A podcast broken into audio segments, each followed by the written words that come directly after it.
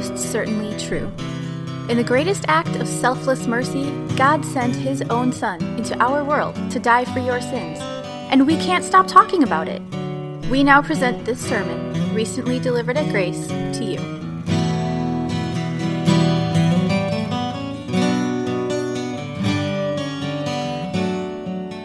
Matthew's Gospel, chapter 1.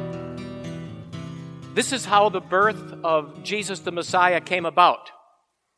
His mother Mary was pledged to be married to Joseph, but before they came together, she was found to be pregnant through the Holy Spirit.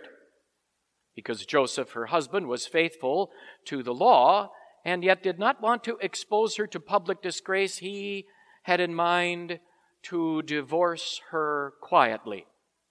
But after he had considered this, an angel of the Lord appeared to him in a dream and said, Joseph, son of David, do not be afraid to take Mary home as your wife, because what is conceived in her is from the Holy Spirit. She will give birth to a son, and you are to give him the name Jesus, because he will save his people from their sins. All this took place to fulfill what the Lord had said through the prophet the virgin will conceive and give birth to a son, and they will call him Emmanuel, which means God with us. When Joseph woke up, he did what the angel of the Lord had commanded him and took Mary home as his wife. But he did not consummate their marriage until she gave birth to a son, and he gave him the name Jesus. The Gospel of the Lord.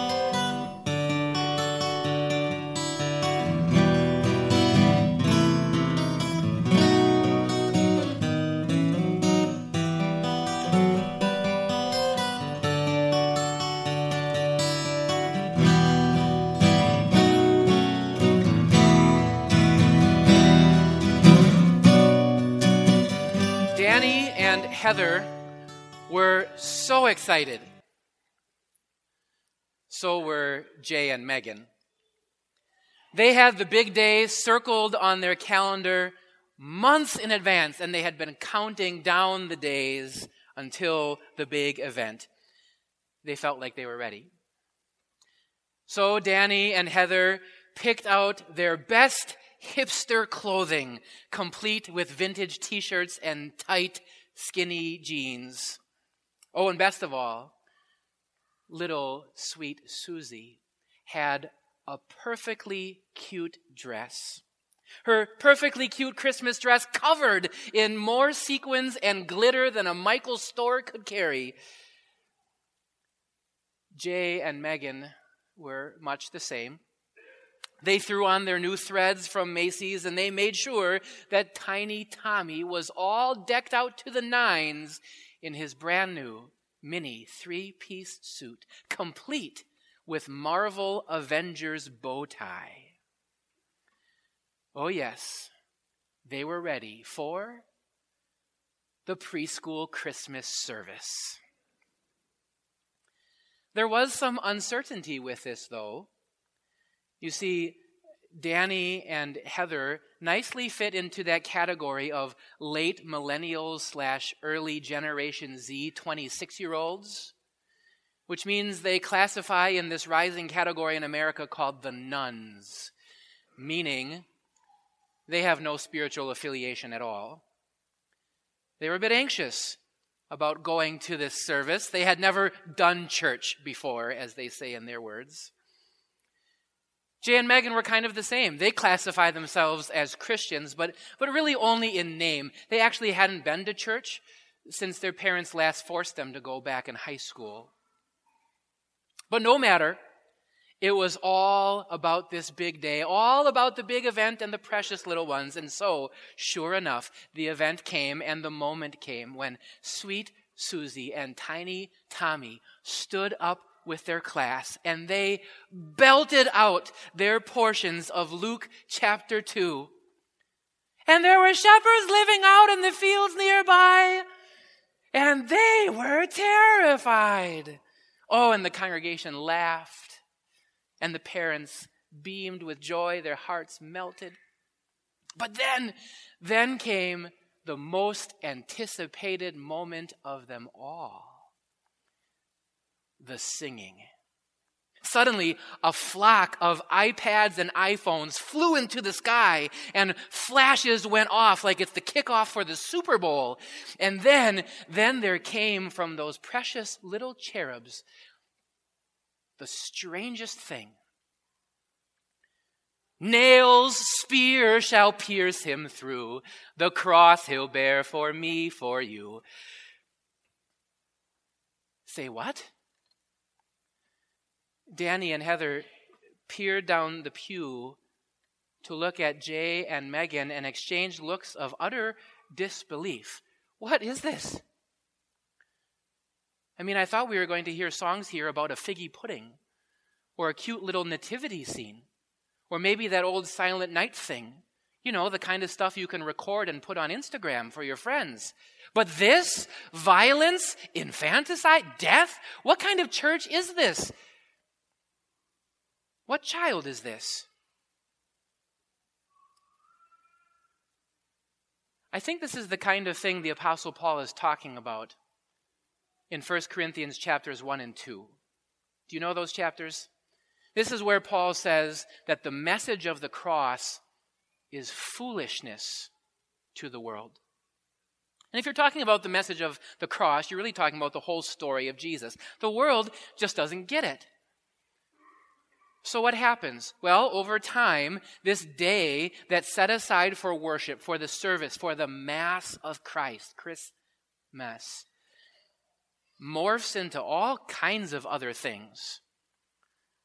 Like you can drive down Candy Cane Lane and you see a glowing nativity set cast in the shadows of the giant inflatable Santa and Rudolph.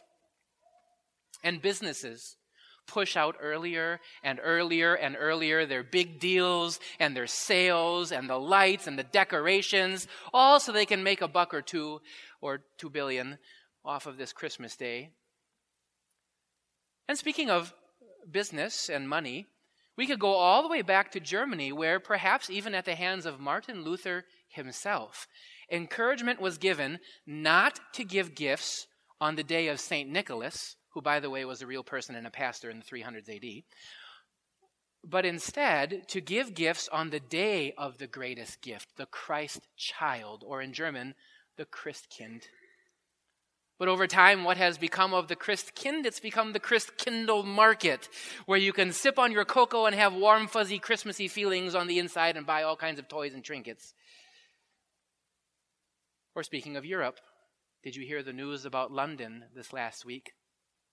There's a school in London that apparently changed the words of Away in a Manger because the little boy Jesus is much more tolerable than the little Lord Jesus. That's offensive.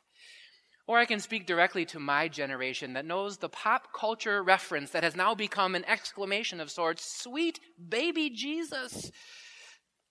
Need I go on? The world doesn't understand. By attitudes, by actions, they all ask, What child is this? They, they just don't get it. But do you? I wonder how many times in the last years have you peered into the manger with doubt and disappointment clouding your view? All you want is for that little baby to make everything better. After all, this is supposed to be the most wonderful time of the year. This is when Christmas magic is in the air, and, and you just want for once, for once, your life to turn out like Polar Express or one of those cheesy Hallmark movies. And yet you know what's coming.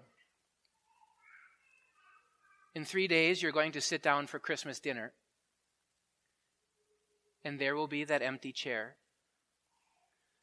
That chair once filled by the mainstay of your family for decades, but now empty because of a loved one you've lost.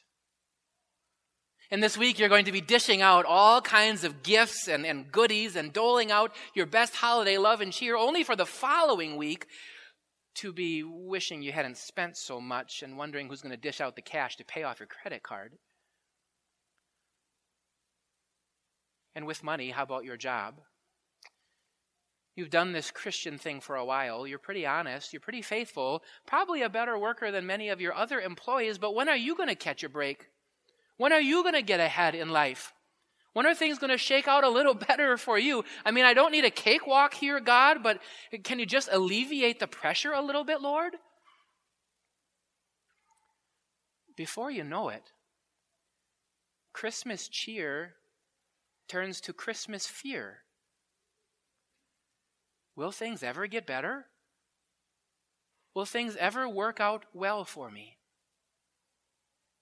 What if I'm not happy at Christmas? Again. When is Jesus going to do something about this? Isn't this why he came? Isn't this what Christmas is all about? What child is this, anyways? Oh, how quickly Satan will swoop in to prey on sinful, saddened, and suffering hearts. And how quickly my sinful heart wants to buy into this rhetoric of the world that this is all nonsense, that the message of Jesus is just foolishness.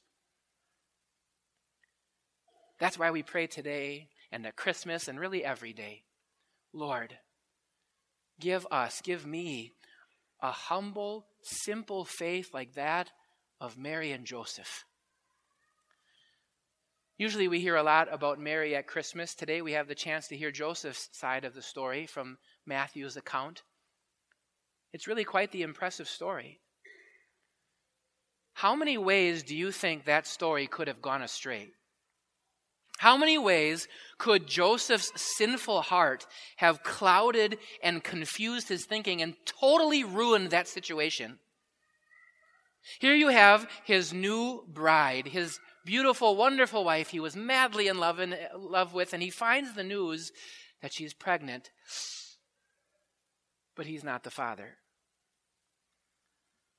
Now, don't be confused by the, the phrasing in the Bible, they were pledged to be married. They weren't engaged like in our culture. They were actually married. They just hadn't finalized the Jewish custom of coming together yet as husband and wife and consummating the marriage. Joseph could have gone off on an enraged tirade and trashed his wife and publicly divorced her and disgraced her, and quite honestly, the Jewish tradition and law might have called for that. And yet, here you have this faithful man, a righteous man, the Bible describes, a patient man who ponders, What should I do? who loves his wife so much that he wants to sort of sweep this under the table, not to, not to shame her, but to public to quietly rather divorce her until he gets this message from an angel of the Lord that says this Joseph, son of David, do not be afraid to take Mary home as your wife, because what is conceived in her is from the Holy Spirit. She will give birth to a son, and you are to give him the name Jesus, because he will save his people from their sins. How easily could this story have continued and then Joseph woke up and thought, that's ridiculous. I'm not believing that. That was just a dream. How easily could Joseph have jumped in with all the skeptics of the world and thought, what? A virgin with a child? From God? Is this some Greek or Roman God myth again? A child for her, a savior for all? Any and everything about this is foolishness to the world. Yes, foolishness to the world, but to the person of faith, it is the wisdom of God. And so look at how Joseph responded in faith. He woke up, no questions asked. He believed what God said and obeyed. He took Mary home to be his wife, but did not come together with her, didn't want to cause any confusion or cast a cloud over it, wondering, well, whose child is this really, anyways? And then setting aside his fatherly right, I suppose you could say, of naming the child, this wasn't going to be Benjamin Bar Joseph or Joseph Jr. He gave him the name that is above every name, whereby the Heavenly Father identified all the plans, purposes, and promises in one name Jesus, Yeshua. The Lord saves, the Lord is salvation. Incredible faith from Joseph. And yet, this isn't really a story about Joseph. This is just another page of scripture, just another historical account, just another story about God's grace. You see, just as the Holy Spirit did the impossible and put inside the womb of a virgin a child, so also the Holy Spirit did the impossible and put inside the heart of a carpenter from Nazareth faith to believe it, shattering his heart of sin. Do you see this? Do you understand the double miracle, the double mercy of Christmas? That first we stand back and we just marvel at, at the manger, at the incarnation, that God would become human flesh. But then in grace upon grace, the Holy Spirit comes to you and gives you a faith to actually believe it's true. Amid a whole world full of skeptics who think this is foolishness, God has graced you with a faith to have simple trust like Joseph in these words of Matthew. All this took place to fulfill what the Lord had said through the prophet The virgin will conceive and give birth to a son, and they will call him Emmanuel, which means God with us. A simple faith that trusts those words knows the answer to the question What child is this? And when God's people know the answer to the question, they do some pretty strange things. Like Joseph, who did what was probably socially unacceptable with his newfound pregnant wife and believed what was humanly illogical about the child. The same is true with you. When you know the answer to the question, you do some pretty foolish things. That's why your neighbor is scratching your head and thinking, wait, wait, wait, wait, wait a second. You're going to church on Sunday and Tuesday and Wednesday all in the same week? Don't you want a Christmas break? and your coworker is confounded. What do you mean? You care more about that baby in the manger than your baby or grandbaby sitting on Santa's lap. And the country doesn't get it either. A country filled with unrest about economy and immigration and national debt and all kinds of impeachment garbage and a, a frenzied, frantic pace. How can you have peace at such a time as this? But you see, that's it. That, that's the peace that surpasses all understanding. It comes from a simple faith that knows who is in that manger. It's God Himself. Immanuel, the with us God. God came to be with us so that God could be for us, for you and for me a substitute and a savior. This child would grow up to be everything that I am not and do everything that I cannot. This child would grow up and, and nails and spear would pierce him through and the cross he would bear for me, for you, because he would also bear an entire world's worth of guilt and grief and sin and shame. This child is just what God promised through Isaiah and Micah and David and all the rest. This child is just what John says the light that scatters the darkness, the way, the truth, the life, the shepherd who came for us sheep, and the lamb who laid down his life. What child is this? It's Jesus who came to save his people from their sins.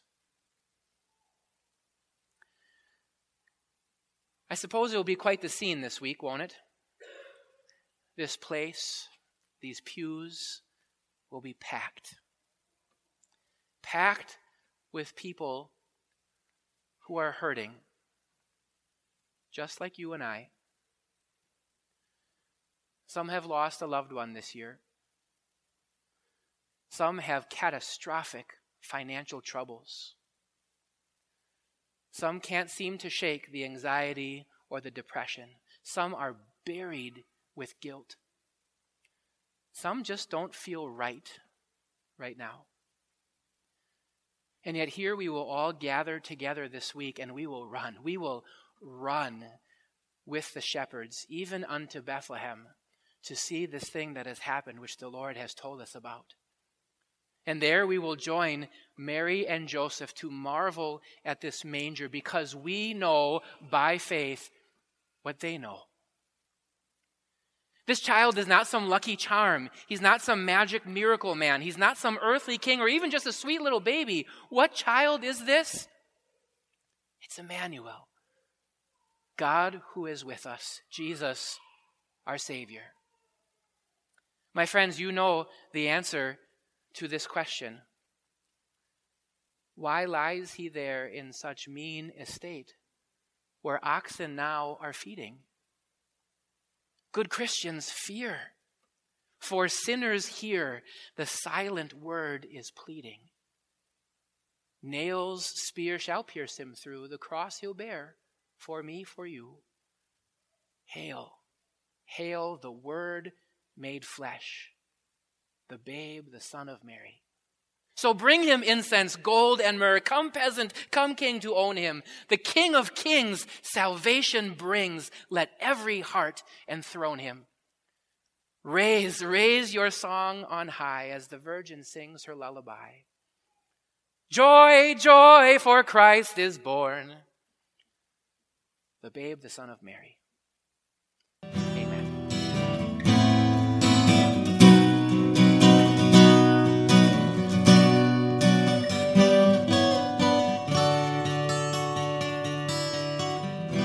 Thanks for listening.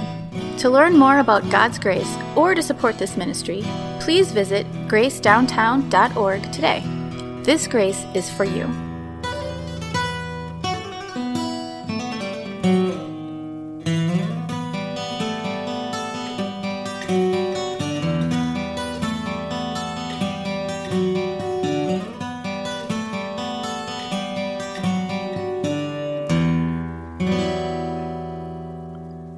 Bless you and keep you. The Lord make his face shine on you and be gracious to you. The Lord look on you with favor and give you peace.